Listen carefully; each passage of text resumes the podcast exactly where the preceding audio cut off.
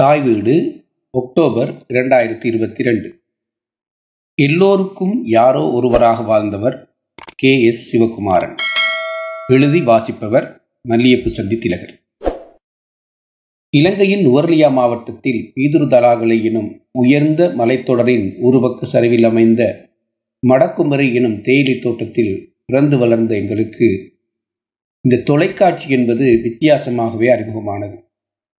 தொலைக்காட்சி கோபுரத்தை தாக்கிவிட்டார்கள் என்பதிலிருந்து தொடங்குவதுதான் அந்த வரலாறு. தொலைக்காட்சியே தெரியாத நிலையில் அதன் கோபுரத்தை தாக்கிவிட்டார்கள் என்றால் அதனை எவ்வாறு புரிந்து கொள்வது? அப்படி ஒரு சம்பவம் நடந்ததும் அதற்கும் மலையக அரசியல் தளத்துக்கும் ஒரு தொடர்பு வந்ததும் தனி வரலாறு. தனி ஈழத்துக்கான விடுதலை போராட்டத்தை ஆயுத போராட்டமாக முன்னெடுத்த பின்னர் வடகிழக்கு மாகாணங்களுக்கு வெளியே இலங்கையின் தென்பகுதியில், அதுவும் மத்திய மலைநாட்டில், இலங்கையில் உயரமான மலைத்தொடர் என பெயர் பெற்ற பீதுரு தலாகலை மலையுச்சியில் அமைந்த தொலைக்காட்சி கோபுரத்தை தாக்குவதற்கு இயக்கப் போராளிகள் திட்டமிட்டிருக்கிறார்கள் என்பது எத்தனை பெரிய செய்தி! அந்த மலைத்தொடரின் அடுத்த பக்க சரிவில் அமைந்த எங்கள் மடக்கும்பரி தோட்ட வைத்திய நிலையத்தில்தான் ஒரு கருப்பு வெள்ளை தொலைக்காட்சி பெட்டி முதலில் வைக்கப்பட்டது. தோட்ட நிர்வாகம்தான் அந்த தொலைக்காட்சிக்கு பொறுப்பு. அவர்களது ஆளுகையிலேயே அந்த கருப்பு வெள்ளை தொலைக்காட்சி பெட்டி இருந்தது மலையக தோட்ட மக்களைப் போலவே. 1980களில்தான் இலங்கையில் தொலைக்காட்சி அறிமுகமானது. அப்போது ஊருக்கு ஒன்று என இருந்த 14 அங்குல கருப்பு வெள்ளை தொலைக்காட்சி பெட்டி ஒரு வீட்டில் இருந்தால் அந்த வீட்டுக்காரர்கள் வசதி வாய்ப்பு உள்ளவர்கள் என கருதும் அளவுக்கு தொலைக்காட்சி ஒரு பெருமதியான பொருளாகவும் இருந்தது. ஒவ்வொரு புதன்கிழமையும் அல்லது மாதம் ஒரு புதனோ என திரைப்படம் ஒன்று ரூபவாகினியில் ஒளிபரப்பாகும். அதுவும் இரவு ஆங்கில செய்தி அறிக்கையின் பின்னர். அந்த திரைப்படத்தை பார்க்க ஊரே வைத்தியசாலையில் திரண்டிருக்கும் என்பதுதான் சுவாரஸ்யமே. 1983 இனவன்முறைகளோடு எங்கள் குடும்பம் வடக்கில் குடியேறிவிட அங்கே கொக்குவில் பகுதியில் அமைந்த அப்பா வேலை செய்த அரிசி ஆலையின் முதலாளி வீட்டு முன்னரையில்தான் முதன் முதலாக வண்ணத் தொலைக்காட்சியை பார்த்தேன். அதில் 8 நின்று கிரிக்கெட் மேட்சும் பார்த்திருக்கிறேன். 1986ஆம் ஆண்டு மீண்டும் மலையகம் வடக்குமுறை வந்தபோது எனது உறவு வழி தாத்தா வேலாயுதம் அவர்கள் வீட்டில் ஒரு கருப்பு வெள்ளை தொலைக்காட்சி பெட்டி கம்பீரமாக அமைந்திருந்தது. மலையக தோட்டங்களில் அப்போது மின்சார வசதி இல்லை.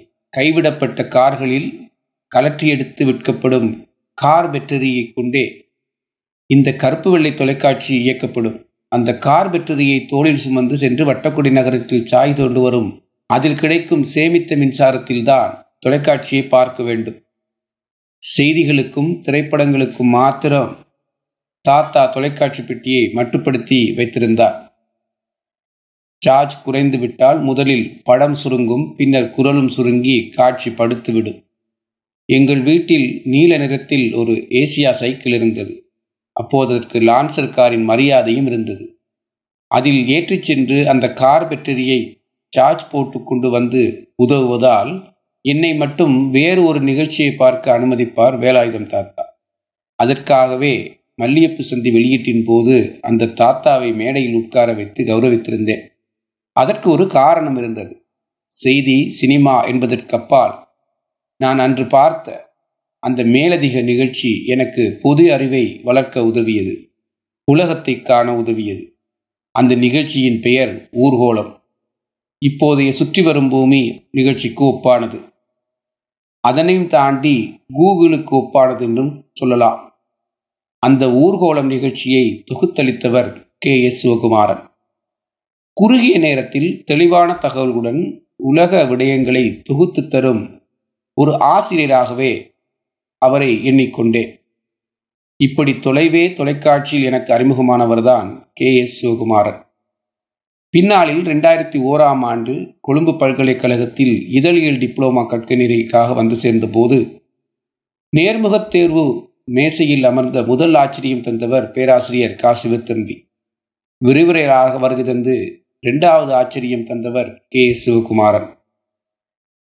இப்போது நேரடியாகவே அவரது மாணவனானேன். பேராசிரியர் கா. சிவத்தம்பி, கே. எஸ். சிவகுமாரன் போன்றவர்களை தொலைக்காட்சியில் மாத்திரமே பார்த்த எனக்கு அவர்களிடம் படிக்கும் வாய்ப்பு கிடைத்ததால் ஆச்சரியம் வராதா என்ன? இந்த வரிசையில் தினகரன் ஆசிரியர் ஆ. சிவகுருநாதன், தினக்குரல் ஆசிரியர் ஆ. சிவனேச செல்வன், வானொலி செய்தி வாசிப்பாளர் சத்ஸ்வரூபதிநாதன், தொலைக்காட்சி நெறியாளர் எஸ். விஸ்வநாதன், தினக்குரல் ஆசிரியர் வி. தனபாலசிங்கம் என வருகை தரும் பல விரிவுரையாளர்களிடம் இதில் ஏற்கற்கும் வாய்ப்பும் கிடைத்தது. 2007 எனது மல்லியப்பு சந்தியுடன் காணிக்கையாக கவிஞர் சி. வி. வேலுப்பிள்ளையின் இன் சிலோன்ஸ் டீ கார்டன் எனும் ஆங்கில தொகுப்பையும் சக்தி பாலையாவின் அதன் மொழிபெயர்ப்பான தமிழாக்கமான இலங்கை தேயிலை தோட்டத்திலே நெடுங்க விதைமிணைந்த ஒரே தொகுப்பாக வெளிக்கொணர்ந்த போது ஒரு முன்னாய்வு வாசிப்புக்காகவும் ஆலோசனைக்காகவும் தற்காலிக பிரதியொன்றை கே. எஸ். சிவகுமாரன் அவர்களுக்கு அனுப்பி வைத்தேன். தொழில் விடயமாக வெளிநாடு சென்று திரும்பிய 3 நாள் இடைவெளியில் த ஐலண்ட் பத்திரிகையில் அந்த ஆங்கில தமிழ் கவிதை நூல் வெளியீட்டு முயற்சி பற்றிய ஒரு குறிப்பு ஒன்றை எழுதியிருந்தார் கே. எஸ். சிவகுமாரன். இப்போதும் ஆச்சரியப்படுவதை தவிர என்னால் வேறு என்ன செய்ய முடியும்? படைப்புகளை வாசிப்பதிலும் படைப்பாளர்களை ஊக்குவிப்பதிலும் கே. சிவகுமாரன் காட்டிய ஆர்வமும் அர்ப்பணிப்பும் அளப்பரியது என்பதற்கு இந்த சம்பவமே பெரும் உதாரணம். இவர் சி. வி. வேலுப்பிள்ளையையும் அவரது எழுத்துக்களையும் அறிந்தவர் என்ற வகையில் இவர் எழுதிய அந்த ஆங்கில குறிப்பை இன் சிலோன் டீ கார்டன் 2ஆம் பதிப்பில் நோட் ஆக சேர்த்திருந்தேன். செப்டம்பர் 29, 2007 அன்று வெளிவந்த அந்த நூலையும் மல்லியப்பு சந்தி கவிதை நூலையும் மரியாதை நிமித்தம் அவரது வீட்டுக்கு சென்று கையளித்தேன். அப்போது எங்கள் 2வது மகன் நவீன் 1 வயது குழந்தை. குடும்பமாக சென்றிருந்த நாங்கள் முதன்முறையாக கே. எஸ். சிவகுமாரனோடு அமர்ந்து ஒரு நிழற்படம் எடுத்துக்கொண்டோம்.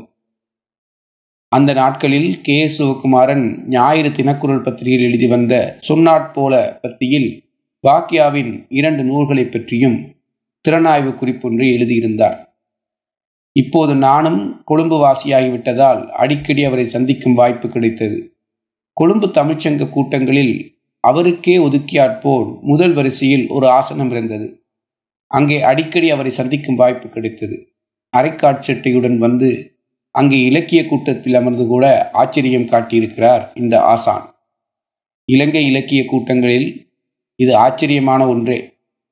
இலக்கிய கூட்டம் முடிய பொடிநடையாக வீடு நோக்கி நடக்கும் அவரை அவ்வப்போது எனது காரில் ஏற்றிச் சென்று வீட்டில் இறக்கி விட்டு வருவேன். அப்போது அவர் காட்டும் பணிவும் அன்பும் எப்போதும் நெஞ்சில் நிழலாடும். 2013 யாழ்ப்பாணத்தில் நடைபெற்ற இலக்கிய சந்திப்பு நிகழ்வில் 2 நாட்களுமே முழுமையான ஒரு பார்வையாளராக கலந்து கொண்டிருந்தார். திரும்பி வரும்போது பஸ் திரைப்படத்தில் சந்தித்தோம். கூட வந்திருந்த தோழர் லெனின் மதிவானம், உங்களை கட்டாயம் ஏற்பாட்டாளர்கள் பேச வைத்திருக்க வேண்டும் என அங்கலாய்த்தார். ஐயோ, நான் அவ்வளவு பெரிய மனுஷன் இல்லை சார். ஒரு இலக்கிய கூட்டம் நடக்குது, அதில் ஒரு பார்வையாளராக கலந்து கொண்டேன், அவ்வளவுதான் என அடக்கமாக பதிலளித்த எளிமை எப்போதுமே அவரிடம் இருந்தது. 2020 வெளிவந்த என்னுடைய 2வது நூலான மலைகளை பேச விடுங்கள் நூலை அவருக்கு கையளித்துவிட்டு மலைகளை வரைதல் ஆங்கில நூல்களின் அறிமுகம் என உருவாகி கொண்டிருந்த 3வது நூலையும் முன்வாசிப்புக்காக கொடுத்தபோது ஆங்கில நூல்களை தமிழ் வாசகர்களுக்கு அறிமுகம் செய்யும் அற்புதமான பணியை செய்து வருகிறீர்கள். எனது ஆங்கில நூலொன்றும் அண்மையில் வெளிவந்தது என அவரது கிளீனிங்ஸ் எனும் நூலை அன்பளிப்பு செய்தார். 2020 செப்டம்பர் 29ஆம் தேதி இடம்பெற உள்ள எனது மலைகளை வரைதல் நூல் வெளியீட்டுக்கு வர வேண்டும் என அழைப்பு விடுத்தேன்.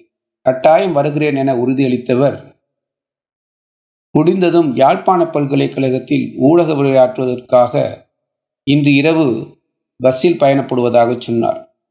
80 வயதினை கடந்து அவரில் அந்த துடிப்பினை கண்டு மகிழ்ந்தேன்.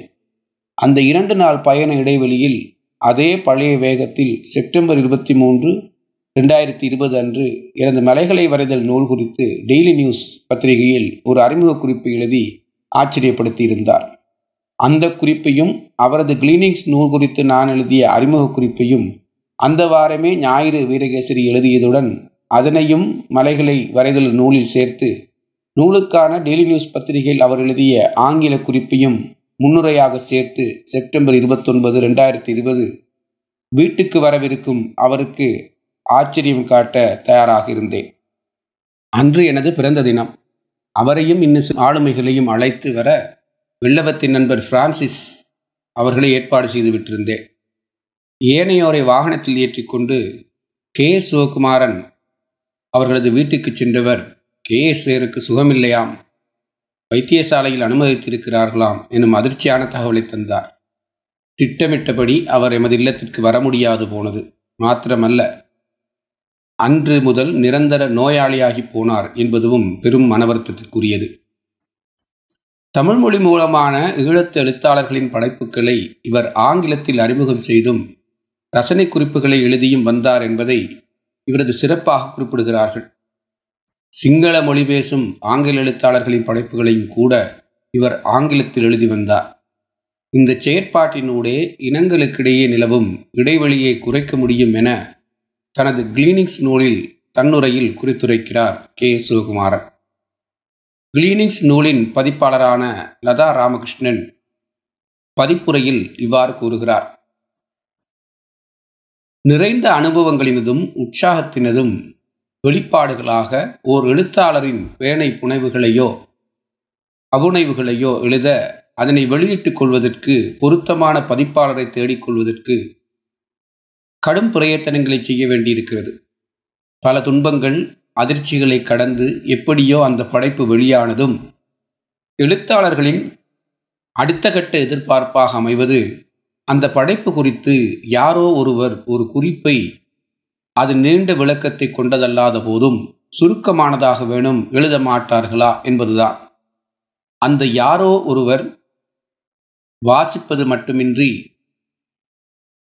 அதனை அடுத்தவருக்கு அறிமுகம் செய்பவராக, அதன் குறைநிறைகளை திறனாய்வு ரீதியாக ஆய்வு செய்பவராக, அந்த உழைப்பை மதிப்பாய்வு செய்பவராக இருத்தல் வேண்டும். அந்த யாரோ ஒருவர் அகநிலை சார்ந்தவராகவும் பாரபட்சம் காட்டுபவராகவும் இருந்தால் அந்தோ கதிதான். லதா ராமகிருஷ்ணன் குறிப்பிடும் அந்த யாரோ ஒருவராக நம்மிடையே கடந்த 65 ஆண்டுகளாக அகநிலை சாராது, பாரபட்சம் பாராது, பக்கம் சாயாது படைப்புகள் மீதான தனது பார்வையை முன்வைத்தவர் கே. எஸ். சிவகுமாரன் என துணிந்து சொல்லலாம். 60 ஆண்டுக்கு மேற்பட்ட அவரது கலை இலக்கிய பயணத்தில் கே. எஸ். சிவகுமாரன் அந்த பணி சார்ந்தும் செயற்பட்டதாக, அமைப்புகள் சார்ந்தும் இயங்கியதாக எந்த பதிவுகளும் இல்லை. அவர் இலக்கியத்தில் ரசனை பக்கம் நின்றவர் எனலாம். இவ்வாறு அணி சாராது அத்தகைய அணிகளின் கருத்தியல்களை படைப்புகளில் வற்புறுத்தலாக எதிர்பார்க்காது அல்லது திணிக்காது இயல்பாக குறைநிறைகளை சுட்டிக்காட்டி வந்த இவர் படைப்புகள் மீதான விமர்சனம் என்பதை விட திறனாய்வு என்பதையே அதிகமாக கடைபிடித்து வந்துள்ளார். இதனால் இவரை பட்டியல் விமர்சகர் என விமர்சித்த இலக்கிய தரப்பினரும் உள்ளனர். அதனையெல்லாம் பொருட்படுத்தாது அவரது ரசனை பாங்கை தமிழிலும் ஆங்கிலத்திலும் எழுதுவதன் மூலம் படைப்பாளிகளை ஊக்குவிக்கும் இலக்கிய மனங்கொண்டவராக திகழ்ந்தார். அந்த இலக்கிய மனம் ஈழத்தில் நிலவும் பிரதேசம் சார், மதம் சார், மொழி சார் இலக்கிய எல்லைகளை கடந்து பார்வையை கொண்டிருந்தது கே. சிவகுமாரின் சிறப்பு எனலாம். லதா ராமகிருஷ்ணன் கூறுவது போல எழுத்தாளர்கள் கலைஞர்களின் அந்த எதிர்பார்ப்பை அமைதியாக நிறைவேற்றி வரும் யாரோ ஒருவரான இவர் யாரோ ஒருவராக இல்லாமல் எம்மவரில் ஒருவராக எம்மிடையே வாழ்ந்தார் என்பது ஈழத்து இலக்கியத்தின் பெருமையே. ஆனாலும் அவரை யாரும் பெரிதாக கண்டுகொள்வதில்லை என்பது போன்ற உணர்வு அவரிடத்தில் அவ்வப்போது வெளிப்படுவதுண்டு.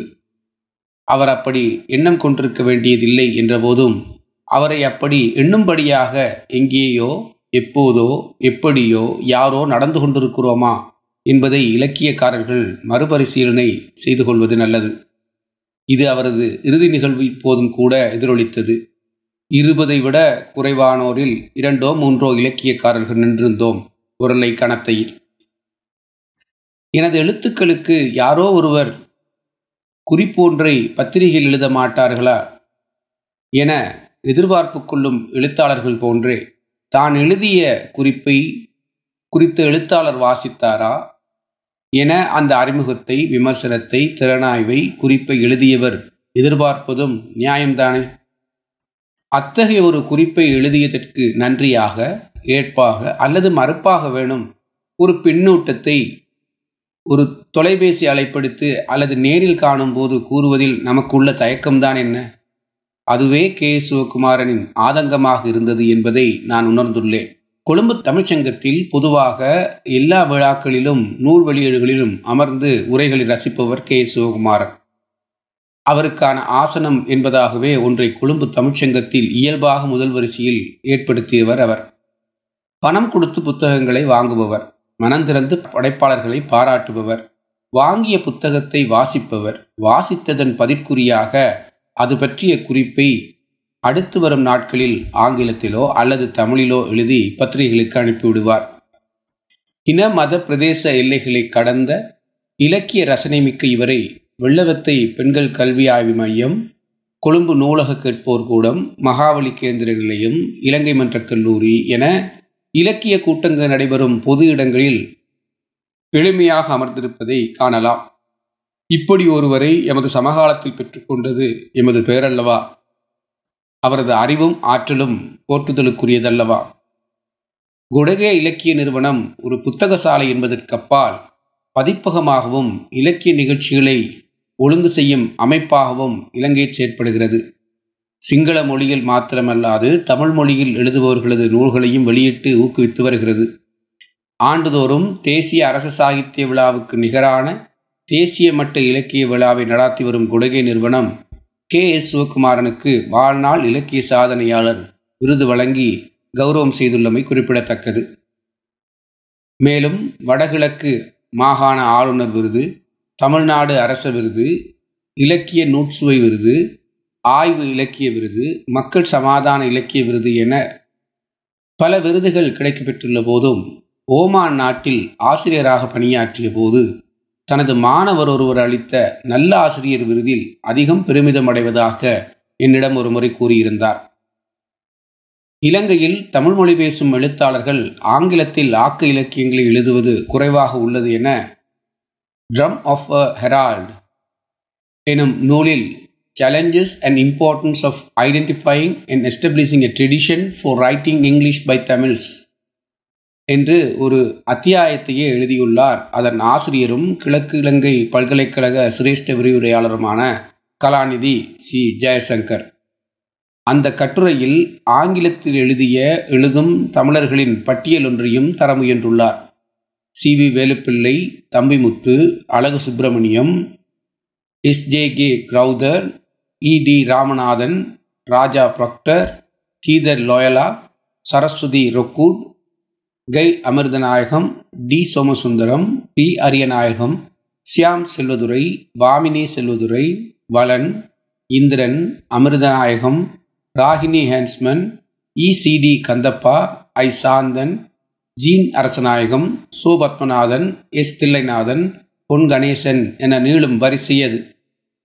மேலும் தமிழர்கள் ஆங்கிலத்தில் எழுவதை ஊக்குவிக்கும் முகமாக பேராசிரியர்கள் எஸ். கனகநாயகம், சுரேஷ் கனகராஜா, திருவாளர்கள் A. J. Kanagaratna, S. Rajasingham, D. Somasundaram ஆகியோரின் ஆலோசனை வழிகாட்டலின் பேரில் இலங்கையில் தமிழர்களை ஆங்கிலத்தில் எழுத ஊக்குவிக்கும் மரபை தொடரச் செய்வதற்கு எடுக்கும் முயற்சியாக இங்கிலீஷ் ஃபோரம் என்ற அமைப்பின் செயற்பாடுகள் குறித்தும் எழுதுகிறார். கலாநிதி சி. ஜெயசங்கர் தரும் பட்டியலில் முதலாம் அவராக ஏற்கனவே இந்த கட்டுரையில் வரும் பீதுரு தலாகலை மலைச்சரிவில் அமைந்த எங்கள் மடக்கும்பரை தேயிலை தோட்டம் மைந்தன் மக்கள் கவிமணி சி. வி. வேலுப்பிள்ளையின் பெயர் வருவது எனக்கு பெருமிதமாக உள்ளது.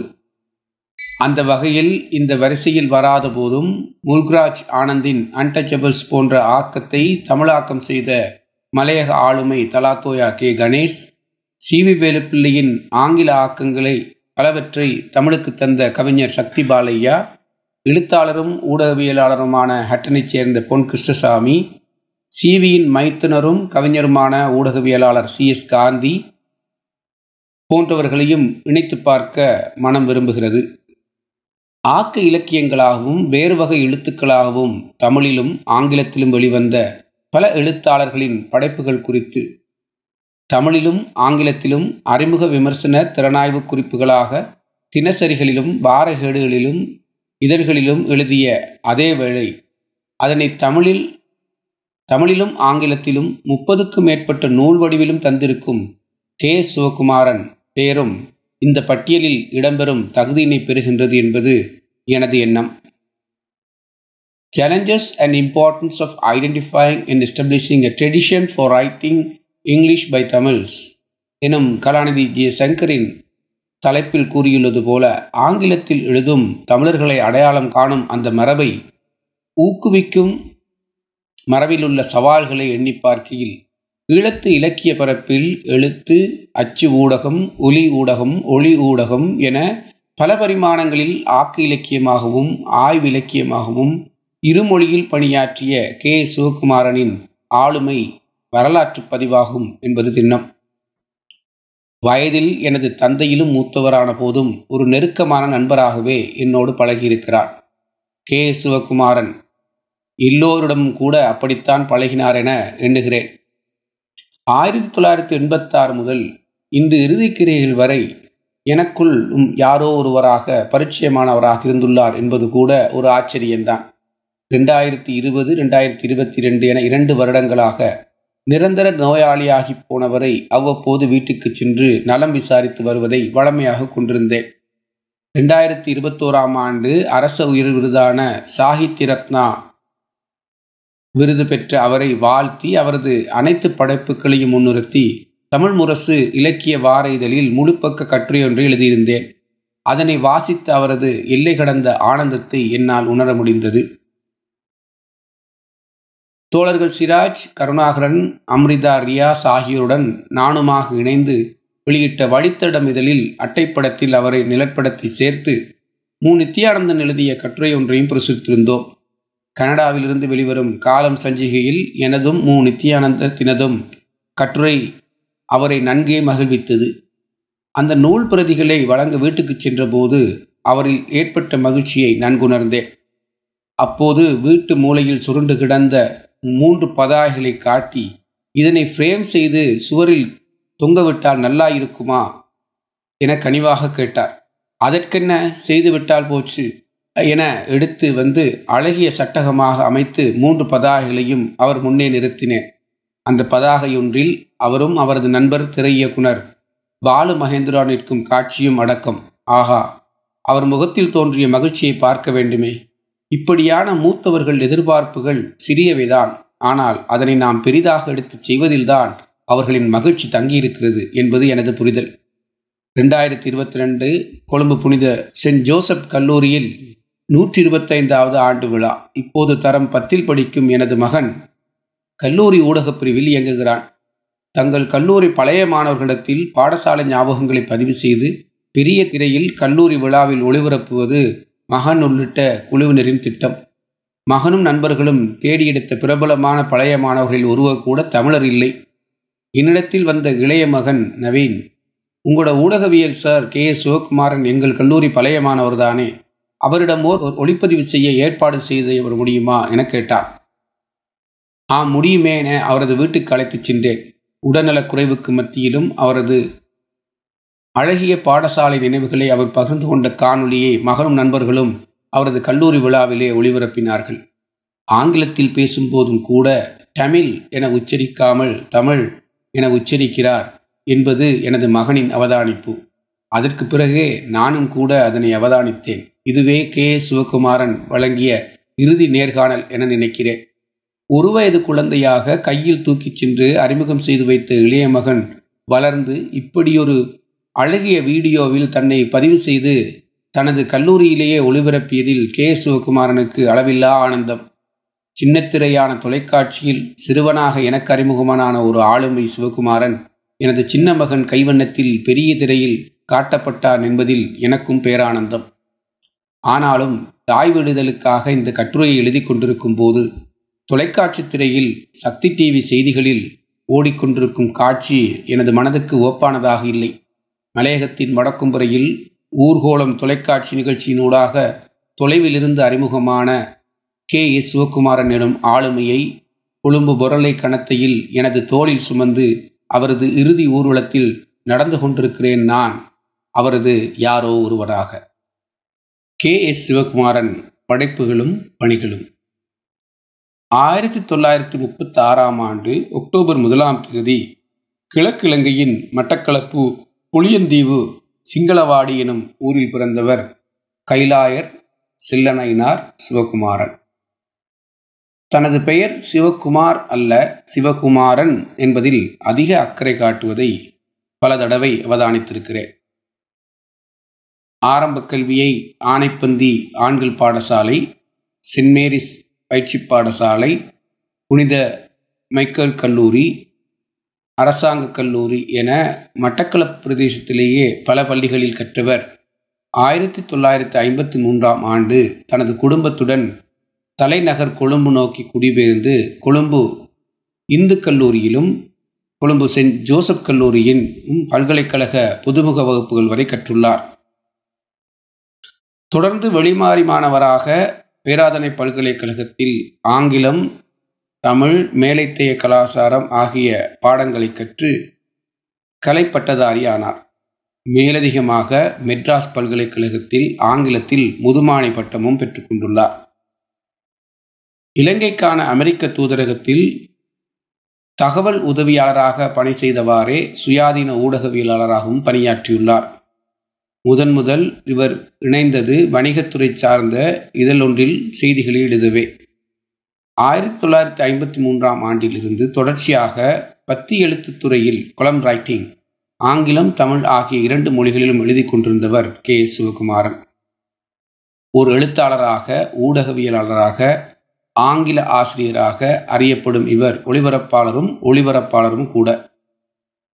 இலங்கை ஒலிபரப்பு கூட்டுத்தாபன ஆங்கில சேவையில் செய்தி ஆசிரியராகவும் செய்தி வாசிப்பாளராகவும் தமிழில் செய்தி வாசிப்பாளரும் கூட பணியாற்றியுள்ளார். ஏற்கனவே குறிப்பிட்டது போல தொலைக்காட்சி நிகழ்ச்சி தொகுப்பாளராகவும் செயற்பட்டுள்ளார். இலங்கையின் பிரதான 2 பத்திரிகையாளரான வீரகேசரி, நவமணி ஆகியவற்றின் ஆசிரியர் பீடத்தில் மட்டுமின்றி தி ஐலண்ட், டெய்லி நியூஸ் ஆகிய 2 ஆங்கில பத்திரிகைகளிலும் கூட பணியாற்றியிருக்கிறார். மாலைத்தீவுகள், ஓமான் போன்ற வெளிநாடுகளிலும் உள்நாட்டில் சர்வதேச பாடசாலைகளிலும் ஆங்கில ஆசிரியராகவும் பணிபுரிந்துள்ளார். ஐக்கிய அமெரிக்காவிலும் 2 ஆண்டு காலம் வாழ்ந்துள்ளார்.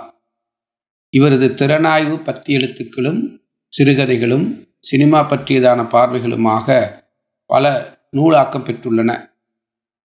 சிவகுமாரன் கதைகள் 1984 ஜீவா பதிப்பகம், கலை இலக்கிய திறனாய்வு 1989 தமிழ் மன்றம் வெளியீடு, கைலாசபதியும் நானும் 1990 தமிழ் மன்றம் வெளியீடு, திறனாய்வு பார்வைகள் 10 எழுத்துக்களும் பல்திரட்டுக்களும் 1 1996 செவ்வந்தி அச்சகம் கொழும்பு 13, ஈழத்து சிறுகதை தொகுப்புகள் திறனாய்வு 10 எழுத்துக்களும் பல்திரட்டுகளும் பாகம் 3 1998 செவ்வந்தி அச்சகம், அண்மைக்கால ஈழத்து சிறுகதை தொகுப்புகள் 10 எழுத்துக்களும் பல்திரட்டுகளும் 4 1998 யசீன் அச்சகம், இருமை சிறுகதை தொகுதி 1998 தேசிய கலை இலக்கிய பேரவை, ஈழத்து தமிழ் நாவல்களில் சில திறனாய்வு குறிப்புகள் 10 எழுத்துக்களும் பல்திரட்டுகளும் 6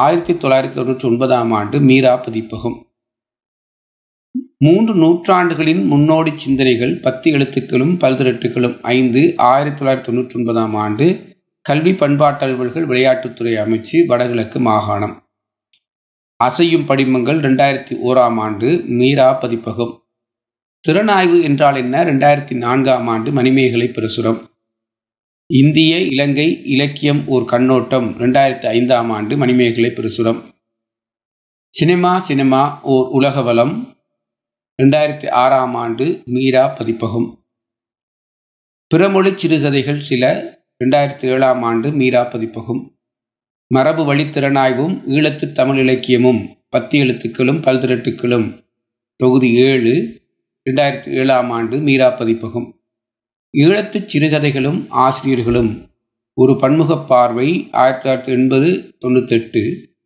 2008 வெளியீடு மணிமேகலை பிரசுரம், ஈழத்து சிறுகதைகளும் ஆசிரியர்களும் ஒரு பன்முக பார்வை 1962-1979 2008 வெளியீடு மணிமேகலை பிரசுரம், ஒரு திறனாய்வாளரின் இலக்கிய பார்வை 2008 ஆண்டு வெளியீடு மணிமேகலை பிரசுரம். ஈழத்து எழுத்தாளர்களின் ஒரு விரிவான பார்வை 2009 ஆண்டு வெளியீடு மணிமேகலை பிரசுரம்.